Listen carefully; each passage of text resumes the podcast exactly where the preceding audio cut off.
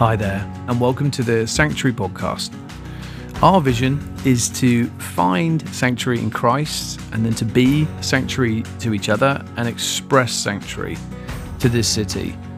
And so for us, success is loving well, one person at a time.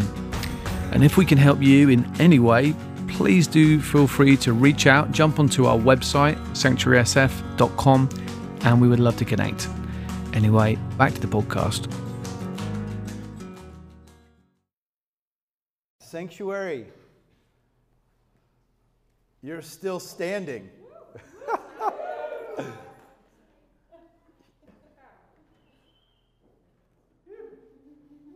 You've taken some shots, but you're still standing. And you may be tempted to think, oh, that's, that's, that's no thing, that's not a big deal. It's a, it's a huge thing, it's a huge deal that you're here with a little faith in your heart and a song on your lips that you're still standing. I, as I, I talk with Tom, sometimes I can pick up on that. Well, I, I, I was hoping for more than just standing at this point, you know. Maybe all of us uh, hoping for a little bit more progress than we've seen uh, in the last few years in particular. But there's something to just standing.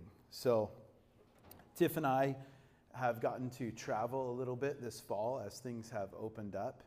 And so we've gotten to be uh, in the Midwest in Kansas City, and we've gotten to be uh, in the great white north of Canada. And uh, we've gotten to be in uh, San Diego uh, in the fall. And I, I just, it's been helpful for me to travel and get a sense of what's been happening in other uh, places. But I, I just want to say this has been a brutal, a brutal season for the Saints. Um, there seem to be no exceptions uh, to that. It's been a, a, really difficult time. And so, again, it's a big deal that you're uh, still here. Large, established churches have been brought low. Strong churches have been humbled in this uh, season. So many of them have closed. Uh, so many have left. Again, I, I know that you uh, know all this. So, but I just want to say what you've endured, what you've endured in your infancy is astounding. It's amazing that you're still standing. Um, it, it, it, it's mind blowing. So, I, I knew it was bad when people started washing up in Visalia from major cities all over the US. Not that Visalia is a bad place. Tom gets on me often for talking down on Visalia. It, it's, it's a great uh, place, but at church on Sundays, it felt like every week I was meeting someone from New York, you know? And that's not off, that's not common for us. I'd be like, hey, where are you from? Thinking he was going to say, you know, just down the street. I'm from Portland. Where are you from? I'm from San Diego. No joke, week after week. And I just thought, oh my goodness, there is a mass exodus uh, going on. Again, this is like news for us. I still remember when Billy showed up at Radiant, you know, and we were like, have you met the new guy? Apparently, this is, again, this is common for you guys in San Francisco, but for us, it was like, have you met the new guy from San Clemente? You know? It was like, apparently he's a pharmaceutical rep. It's like, and he's, and he's taken, he's dating a girl from New York City. Her name's Amanda, you know? Who's Amanda? So it's a big deal for us uh, to, get, to get people from major cities. So. I don't know, just please receive it. If you don't hear anything else that I say, like staying is a huge deal. Staying sane in these last months is a, is a huge deal. Staying in the church is a huge deal. It matters. Staying in a church plant, I think, matters even more um, because what I've watched at the church that I planted is that volunteerism has just fallen off, not just in the church, but outside of the church. So that you're here and, and you want to be known um, and you want to serve is, is a huge deal. You guys staying in the faith is a huge, huge thing. Staying employed is a big deal. Employing others in this last season has been a big uh, deal. So hear me say, uh, this is kind. This is kind. This is a. It's a big deal. Please receive uh, those words f- from me that I believe are also backed by our Father. You're still standing. I know you've taken some shots. I know you're probably still scared, still, still very much scarred and broken, but you're still standing, and that's a, that's a big deal. You're kind of a big deal to us. So you're still standing, and, and, and Tim's right. We're still standing with you. We uh, pray for you.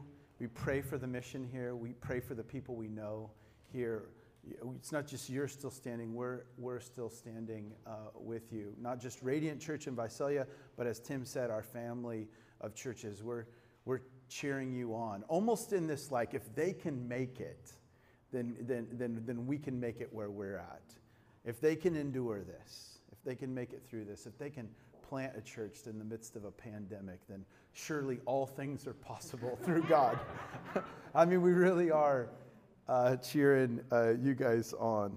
So, I don't know the ins and outs of what you've uh, faced, um, but I do know a little bit based on what I've walked through and what we've walked through. And um, I think it's amazing that you're here. Again, with a little faith in your heart and some sort of song on your lips is, is, is so good. So, um, I was having flashbacks. I woke up early at Tom's house and changed uh, my message. So, um,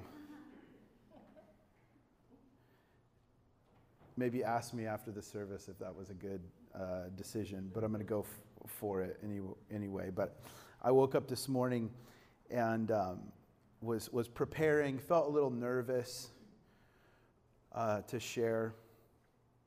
And um, I'm at uh, Tom's house drinking Tom's coffee and I was reminded, I was reminded, I was having flashbacks of waking up at Tom and Josie's house in Canterbury, England, getting ready to speak at their church called City Church.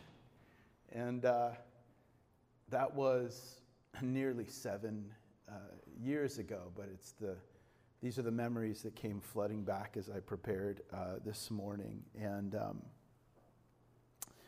I was there to build relationships with people because I didn't want to be the guy who snatched Tom and Josie away. Again, it was a recruiting trip. It wasn't care. I didn't care. It was recruiting going on. And uh, yeah, I mostly, I just wanted to be known and wanted to see Tom and Josie's world and felt like it would be helpful for them as they came over to the U.S. for me to understand where they've come from and what they were leaving behind in order to come here and plant this.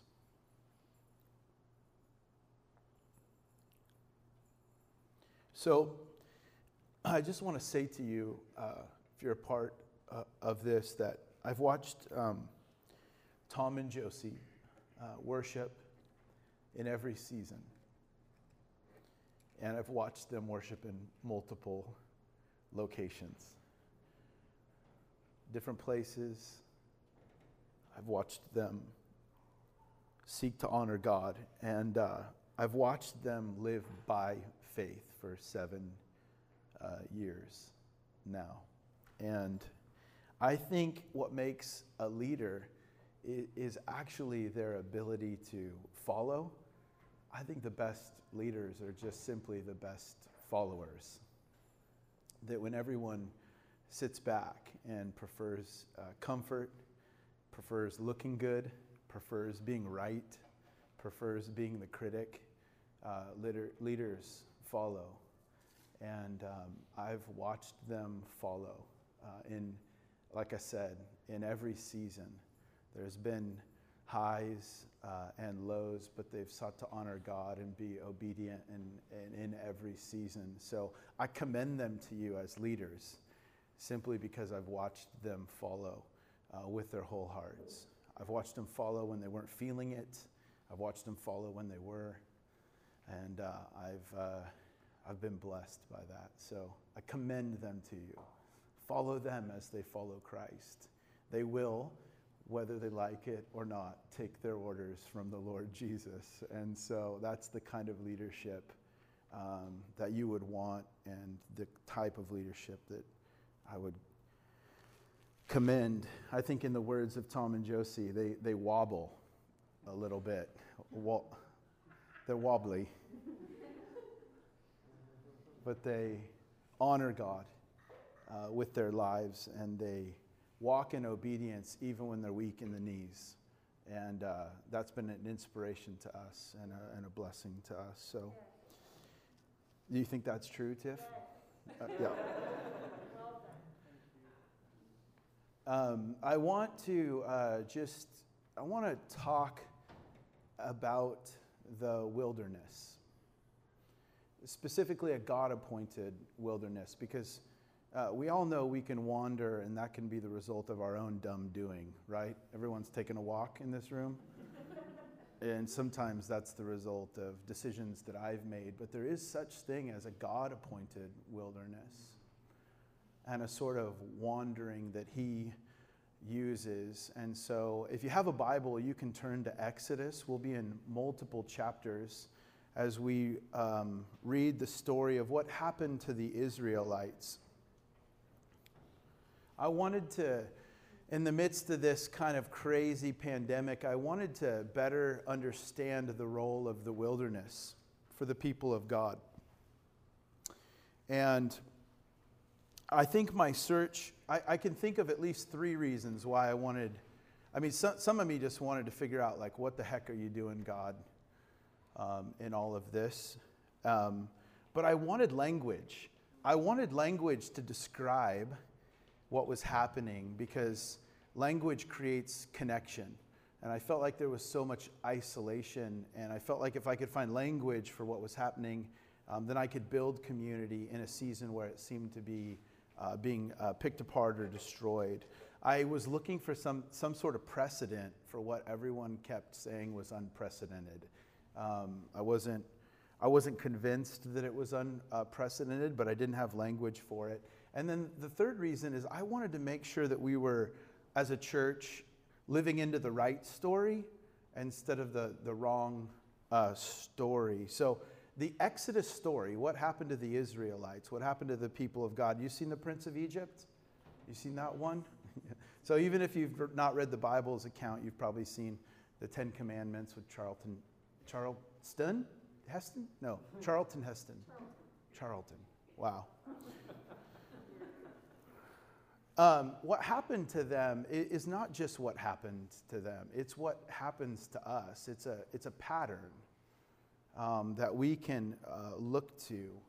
And when the Bible tells this story, it doesn't just want to recount again what happened to them, but give us a glimpse of what might happen to us. The Exodus story is our story. Whether you know the Exodus story or not, it's probably your story.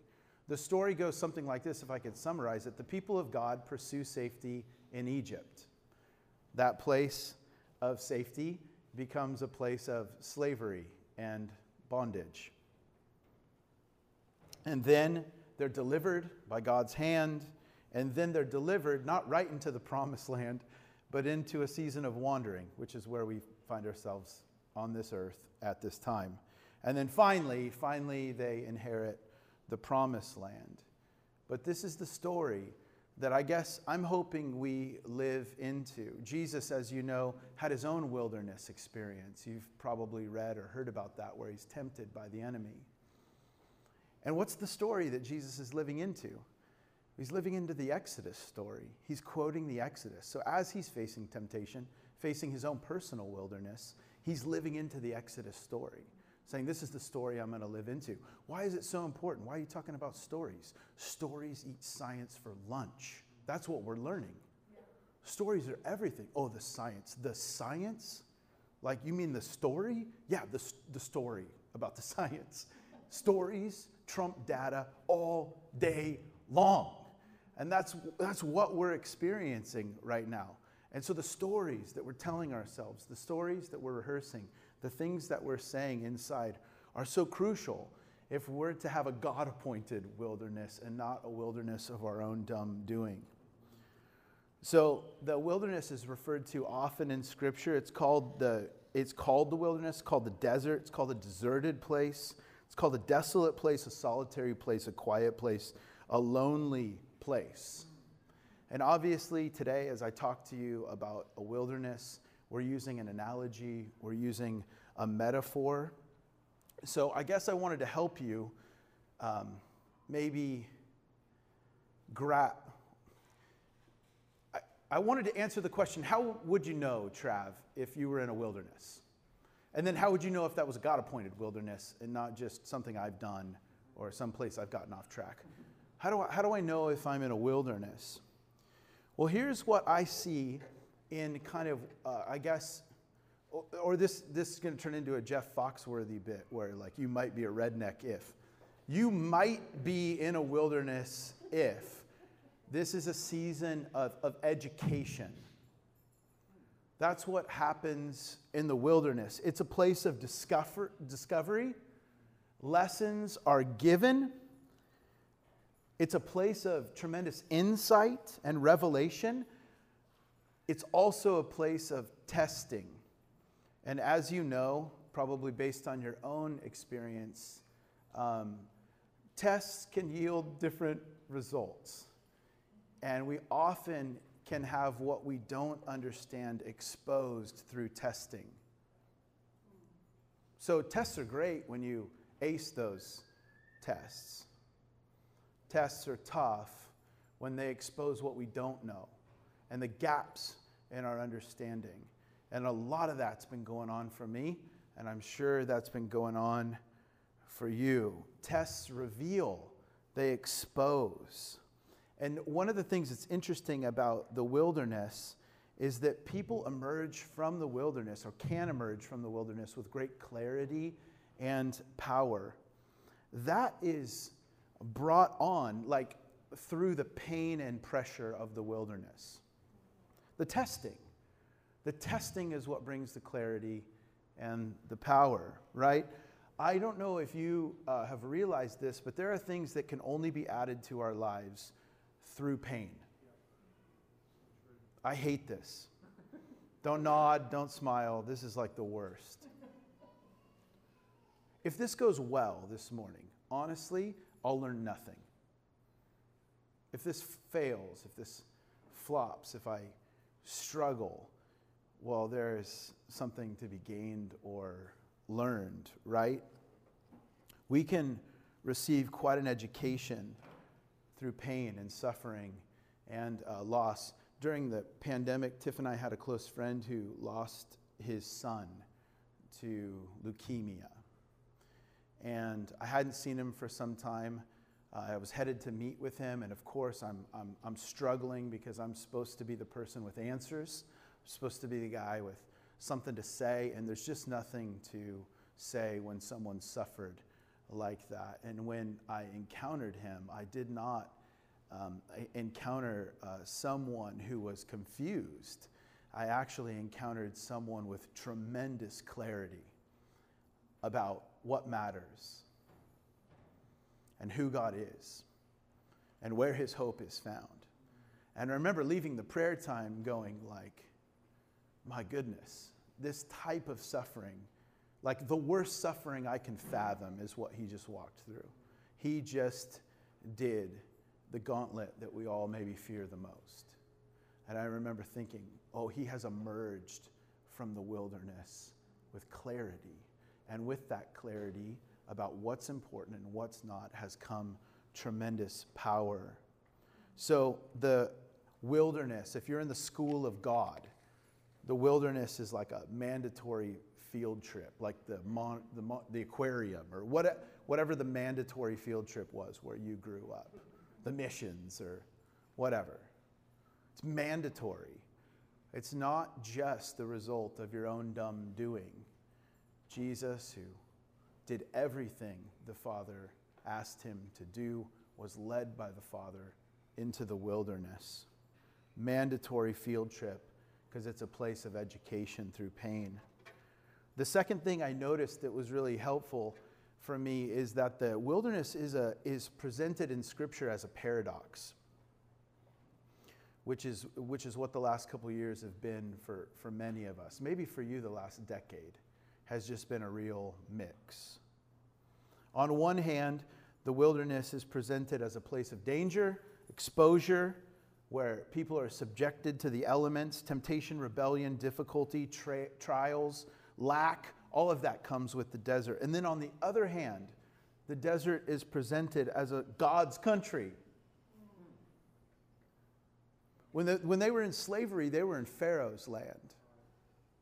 And they were about to inherit the promised land. The wilderness was God's land. It was a place of divine encounter, a place of miraculous provision. It's filled with the presence of God. The people of God are literally being led by the physical presence of God.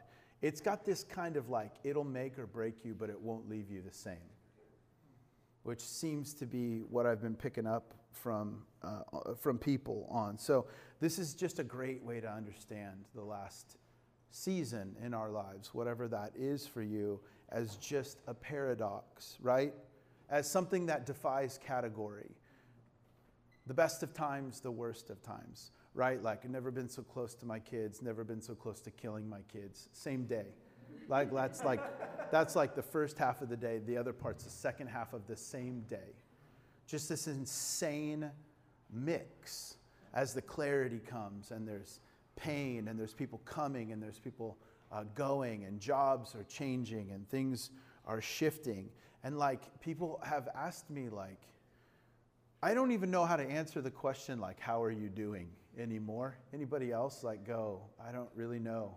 I don't know i used to just answer it quickly and flippantly and be like good or busy probably busy more than good but that's that's what it was now people ask, and I'm like, I don't know. It's such a mix. Even if it's been good for your family, you know that it's been terrible for other families. And so you feel like I can't even celebrate that. If it's been good for your business, you understand that other businesses have shut down. If it's been a, a, a life giving time in the city, you know that it's been a really difficult time for others, and you don't know how to answer it. Another reason you might be in a wilderness right now is it's disorienting. There's no familiar markers, um, and, and there's just really nothing familiar about the desert. This pattern emerges in Scripture over and over again, and it's one of um, orientation, disorientation, reorientation, or location, dislocation, relocation. And this is what happens for the Israelites in the Exodus story. Again, they go to Egypt for shelter and refuge. The place of safety then becomes a place of captivity, like this womb where they grew became this tomb where they could no longer stay. And then God delivers them, and then He fills them with vision for the promised land. But before they inherit this location, they go through a season of dislocation. Before they're relocated, they're dislocated. And I think when I think of the desert, I don't know about you guys, but do you think of like seeing for miles and miles? When I think of the desert, I think about seeing 30, 40 miles in every direction. But that's actually not what the desert or the wilderness was for them. It was a rocky hill country. They couldn't actually see very far where they were at in Goshen, that's where you could see 30, 40 miles in every direction. And now they find themselves where they can see just what's in front of them and they can't see beyond that. And that's been so true uh, for us, just this craving that we've had uh, for a plan, right? This is that season. I just feel like there's a migration happening. There's no other way to describe what's gone on. is that people who were once located are being dislocated and relocated. And it helps me to understand that there's precedent for this, helps me understand, give me language. Another reason you might be in a wilderness is just full of temptation. The wilderness is full of temptation. And the reason it's full of temptation is there's nothing about the wilderness that appeals to your senses. It doesn't look good, it doesn't taste good, it doesn't feel good. And so we find ourselves wanting to escape the reality that we're in, which is where many of us have been. If you've been in recovery, you know that there are some times where you go looking for temptation, and there are other times where temptation comes looking for you. Like you're actually minding your own business, and it's beating down your door. Well, you might be in a wilderness if the door is being kicked down. Lastly, one thing I noticed about the wilderness was that it's just so poorly timed. It's just the worst. Like, we're going to start a church in 2019, you know, and you're like, whoa. It was hilarious. My, I turned 40 in 2020, so it wasn't just 2020. I was finally going to get my act together, you know, and I was going to lose weight and do all these amazing things, you know. It's so poorly timed. Jesus comes up out of the water, hears the Father's voice. This is my Son in whom I'm well pleased. And then he's led out into the wilderness. I'm sure he didn't see that one coming next. Or it's like, I don't, it was so hilarious, the momentum we had, and then what, what happened uh, to us all. So this, this, this was all just, sorry, this is all an intro. Are you guys okay? I'll make this short, but so just the second question was then, like, I, I hate the wilderness uh, for the reasons I probably just listed. Why does God like it? And what does God want in it? I'm a, I'm a horrible uh, speller, uh, but there's one word I never misspell, which is I, I never mix up desert and dessert. Because some teacher, God bless her soul, taught me like, dessert, you want two, two of that. So you want to spell dessert with two S's. Desert, you don't want two of that. You want one of that. And I just thought, yeah, that's really true. So why the heck does God want two of that? Is the way it feels sometimes. Like, why is He into it? It would never be something we would choose. So, why does he like this and what does he want uh, from it? And I'm, I'm not old, I'm, I'm just 41. And this is all the wisdom I can muster. Um, but I believe that this is for God a place of preparation, that, that you're being prepared through this. Exodus 13 um, shows me that God's wanting to prepare us in the wilderness. Pharaoh let the people go who'd been in slavery for quite some time. And it says that God did not lead them. This is, this is Exodus 13, 17. When Pharaoh let the people go, it says God did not lead them by the way of the land of the Philistines, although that was near. For God said, Lest the people change their minds when they see war and return to Egypt. But God led the people around by the way of the wilderness towards the Red Sea. And the people of Israel went up out of the land of Egypt. They went up equipped for battle. So they probably thought, having seen these great miracles, that they were ready for a fight. That they probably thought right away, like, okay, let's, I've been in captivity for hundreds of years. I'd say I'm ready for my own place. Give us that promised land, Lord if they would have saw what they were going to have to face initially, they would have turned around, is what God says here. So he wants to ready you in the wandering. What is being prepared through the wandering? The people of God here, they aren't led the most direct route. They aren't led the shortest way. They certainly aren't ever led the easiest way. They are led God's way. He leads them. And because God knows they're not ready for battle, he says, Take another lap, let's go around. We're not going the shortest direction. So it's, it's somewhere, it's something along these lines. And, and you all know this that you can't trust something until it's been tested.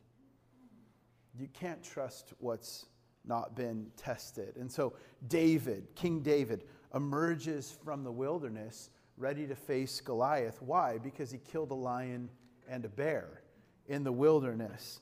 And it wasn't just that he killed a lion and a bear, it was that there was revelation of God's character that came in that season. That was what was needed. His understanding of God in the Old Testament is completely unparalleled. He got that in the wilderness. There's no other place to get that. So he's ready to face Goliath, not because he's got mad sling skills.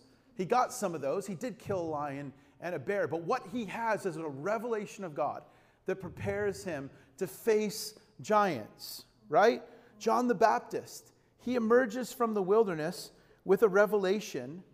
Um, again, he's the first guy to say, That's the Lamb of God who takes away the sins of the world. Where did he get that type of clarity? In the wilderness.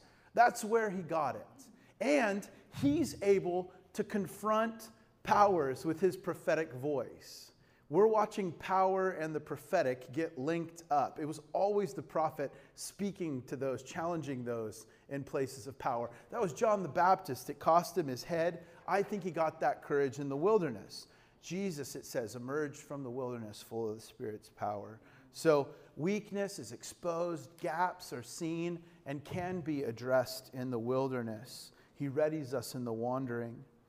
The second thing is that we learn in the desert that God is the one who fights for us. And you learn that in the desert when you're got we got no fight left in you. As Pharaoh lets the people go, then Pharaoh has this change of heart and he goes to get what he just let go. And the Israelites, which were his like slave labor, they're gone, they're camped along the Red Sea. They're vulnerable, they're trapped. They're stuck. They're, they got nowhere to go. And then the Egyptians begin to ride up on them. And it says in Exodus 14, one chapter over, verse 10 as Pharaoh approached, the Israelites looked up, and there were Egyptians marching after them, and they were terrified, and they cried out to the Lord, and they said to Moses, Was it because there were no graves in Egypt that you brought us to the desert to die? What have you done to us by bringing us out of Egypt? Didn't we say to you in Egypt, Leave us alone? Let us serve the Egyptians. It's not that bad. It would have been better for us to serve them than to die in the desert. And then Moses answered, Do not be afraid. Stand firm. You'll see the deliverance of the Lord. He'll bring it today. The Egyptians you see today, you'll never see again. The Lord will fight for you. You need only to be still. The people of God, the people of God were not soldiers on this day, they were spectators on this day. And you may think, you may read this and go, oh, all they had to do was stand still and watch the Lord deliver them? Easy. Have you ever tried waiting on God? Like for real. Like, oh yeah, it's easy. We just, we'll wait on Him. He'll fight for us. Oh my word. Have you ever tried like really trusting Him? It's, it's, it's tough. It's not easy. And the Lord fighting for you is a lesson you learn in the wilderness. This, this, keep your mouth shut and stand, and you'll see the deliverance of the Lord. That's a lesson in the wilderness. Spurgeon, uh, he's a, he was a great preacher. He said this I, I dare say you're going to think it's a very easy thing to stand still, but it's one of the postures which a Christian soldier learns not without years of teaching. I find that marching and quick marching are much easier to God's warriors than standing still. The apostle Paul seems to hint at this difficulty when he says, Stand fast, and having done all, still stand. To stand at ease in the midst of tribulation shows a veteran spirit, long experience, and much grace. Love is not easily provoked in success, like when we slay it, we tend to share the glory. I mean, we say to God be the glory, but that's not what we mean. We mean, I too can wield the sword. We, we did this together. I love when my girls give gifts, and it's like, I got this for us. You know, when we succeed, we share the glory. in the wilderness, you come out of the wilderness and you go to God. To God be the glory. And God alone gets the glory for this one. We're not soldiers, we're spectators. And we sometimes waited on him, and other times it was too much for us. Lastly, when you're in the desert, you learn to trust in divine purpose and that God is at work in the bitter things. Come one more chapter into Exodus 15. They're on this journey. Moses made Israel set out from the Red Sea, and they went into the wilderness of, of Shur. And they went three days in the wilderness and found no water. And when they came to Marah, they could not drink the water of Marah because it was bitter. Therefore, it was named Marah, which means bitter. And people grumbled against Moses, and they're like, What do we drink? And then Moses cried to the Lord, and the Lord showed him a log, and he threw it into the water, and the water became sweet. And we believe that this uh, log, this tree that's thrown into the water, is a picture of the cross of Christ and the reality for us that even the bitter things can be made sweet. And you learn this in the wilderness. You begin to trust God's divine purposes, begin to trust what He's up to, sovereignly up to, that this Roman torture device can ultimately turn out to be something for God's glory. That's what we learn at the cross. We learn at the cross, the, the cross of Christ, that even suffering can turn out for our good and God's glory. That's what we learn at the cross. We learn at the cross that a God who seems silent and distant is actually actively involved. That's what we learn when we look at the cross. And I, be, I believe we learn this in the wilderness, in the desert that even the bitter things can become sweet when the cross of Christ is applied. That somehow, when we look at the cross, some defeated God becomes victorious through death. That's what we remember when we see the cross. The promises of God are enough to keep us even when our old way of life looks tempting Uh, uh, the story's riddled with people going, Can we go back to Egypt? Can we just go back? They're like, they keep talking about the meat pots. but there were meat pots. But the meat, I mean, this is how I think of 2019. Like one huge, like a meat pot. I was like, what was I complaining about? What, did I have a problem in 2019? What was wrong with me? Meat pots. And now we're out here on bread. We don't even know what we're doing next month. Like, we can't see in any direction. We're disoriented. What is this?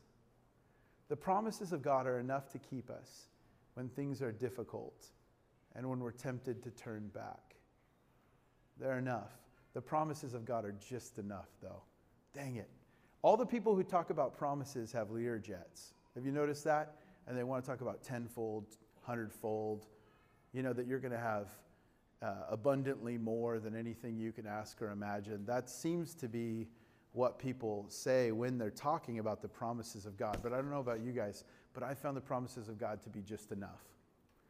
Like, I don't know how many times I've gotten a check for like 500 bucks and thought, oh, we're, gonna, we're putting this in savings. And then my brakes start squealing on the way to the bank, you know? It's true. And then I'm supposed to say, Thank you, Lord, for providing for my brakes. But I'm like, I want it, I don't want daily bread. I want a pantry. And I want it filled like this. And I want things filed like this. I don't want just enough. Often we want out of the heat, and what we get is a cool cup of water. His promises are enough to keep us. They're enough to keep you guys.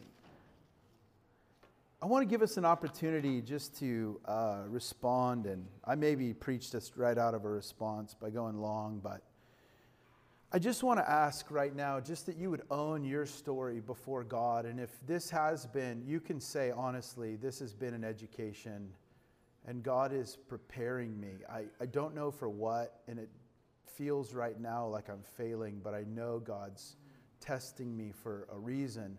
Would you go ahead and stand? If you're here and you feel like the lesson is you're supposed to be still and trust, everything in you wants to get out. Everything in you wants to escape. There's all sorts of options and temptation coming your way. And you're needing to learn the lesson that God is the one who will fight for you. You need only to stand still. Would you stand? I guess if you already stood and you're thinking, yeah, that's me too, you could maybe put a hand on your, up or you could stand on your chair if you want. If you're needing to learn during this season to trust divine purpose, that even the bitter things, things that aren't good, can be good. And you know God's doing this. Would you stand?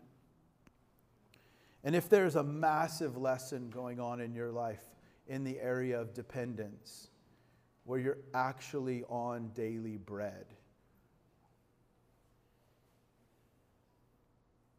would you go ahead and stand?